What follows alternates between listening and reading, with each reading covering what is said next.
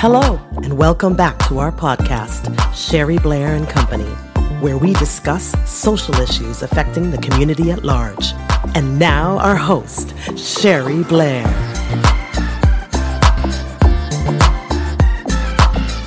Sherry Blair bringing you a daily dose of positivity. We are in month 10. We are anchoring in positivity. We are practicing compassion, kindness, and peace. And in that spirit of cultivating peace, we need to look at stopping violence among ourselves. Here is what Don McPherson had to say The socialization of boys regarding masculinity is often at the expense of women. I came to realize that we don't raise boys to be men, we raise them not to be women or gay men.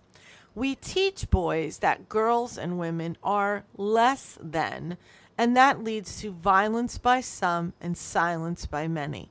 It's important for men to stand up to not only stop men's violence against women, but to teach young men a broader definition of masculinity that includes being empathetic, loving, and nonviolent. Look at all those beautiful strengths right there that Don McPherson is saying.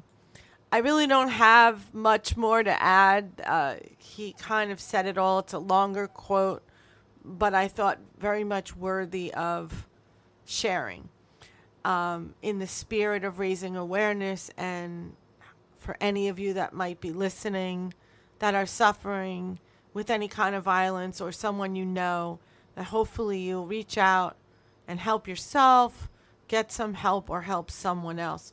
So, here we're talking about empathy, love, and nonviolence. What is your plan to stand up for equality and human rights for women and children?